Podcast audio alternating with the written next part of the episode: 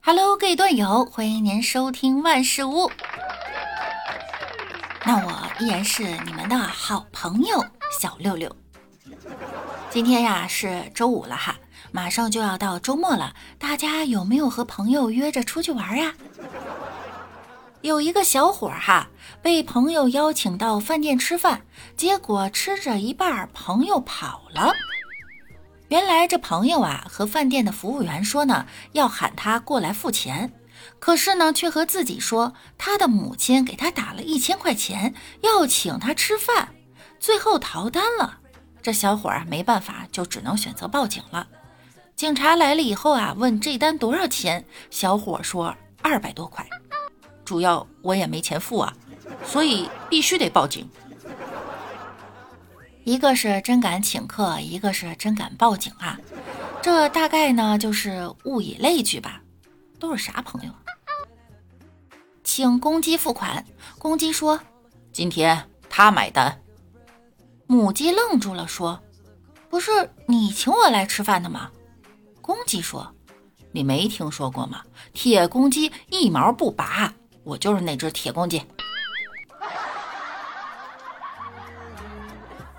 今天呀，和朋友一起回家，路上呢遇见一个老人摔倒，我想都没想啊就要去扶，朋友拉住我呢说留点证据吧，于是朋友用手机拍下来全过程，果然这老人坑我六千块钱，可是我朋友那里有证据啊，然后我朋友说呢，你给我五千，我就把证据给你。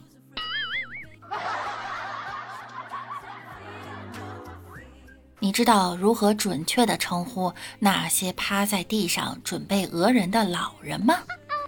伏地魔。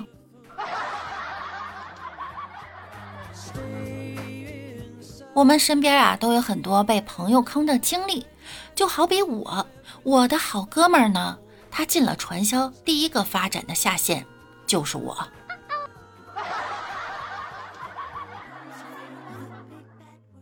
昨晚，领导在 QQ 上突然和我说话：“小六在吗？帮我个忙。”顿时我这激动啊，表现的机会来了。我朋友出点事儿，我现在走不开，你帮我给他汇五千块钱，上班给你。当我听到领导这么说的时候，果断想到啊是骗子，又怕是真的，纠结片刻呢，还是决定啊给领导打电话问一问。结果领导说。你一个月就八百块钱工资，我能跟你借五千，别人信就算了，你能信？领导，你侮辱我人格！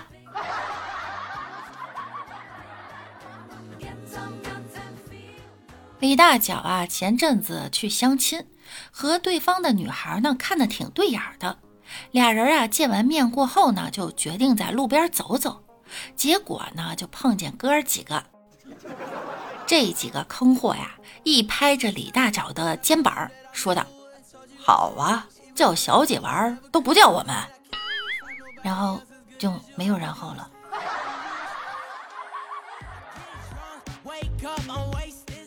有没有什么好的戒烟办法？有啊，不仅能自己戒，还能带动身边的朋友一起戒。哦，什么办法？自己不买，只抽朋友的。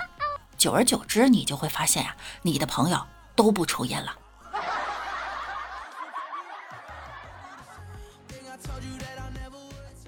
前两天我手机被偷了，果断用朋友的手机发了一条短信过去：“哥，我回老家待几天，那三万块钱我就不给你送过去了，来不及了，我就放在我新公寓的信箱里面了，地址某某公寓某层某号信箱。”信箱钥匙呢？用胶带粘在了信箱底部，拿完记得要粘回去哈。然后偷手机的这家伙被我们生擒了。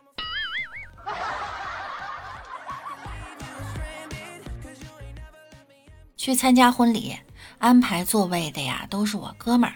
他说我未婚，要给我安排一桌单身的。我那个激动啊，心想着指不定还能有个单身帅哥什么的。后来。把我安排一桌都是小朋友的位置上还让我照顾他们都吃好。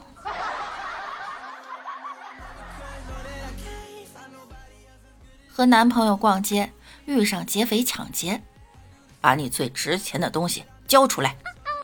面对劫匪的恐吓男朋友二话不说把我给推了出去。我一时间竟不知道应该感动还是应该生气。男朋友问我：“我考考你，你看行吗？随便考。你有没有办法讲出让我既爽又郁闷的话？”嗯，在你的朋友当中，你的最大。男友说：“你帮我看一下自行车。”就你这破玩意儿，难道还怕别人偷？嘿，那你为啥晚上睡觉要锁门？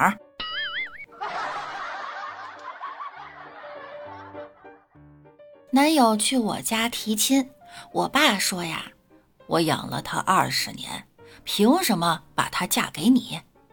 我男朋友说：“您才养她二十年。”我要接着养她四十年，还得养你三十年，凭什么不把她嫁给我？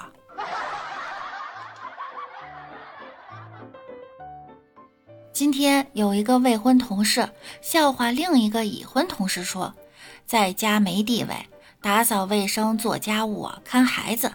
我心话说，哪个已婚男士心中没有一部血泪史啊？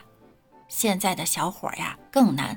很有可能是刚跳出被逼婚的龙潭，就又一头钻进了媳妇儿的虎穴。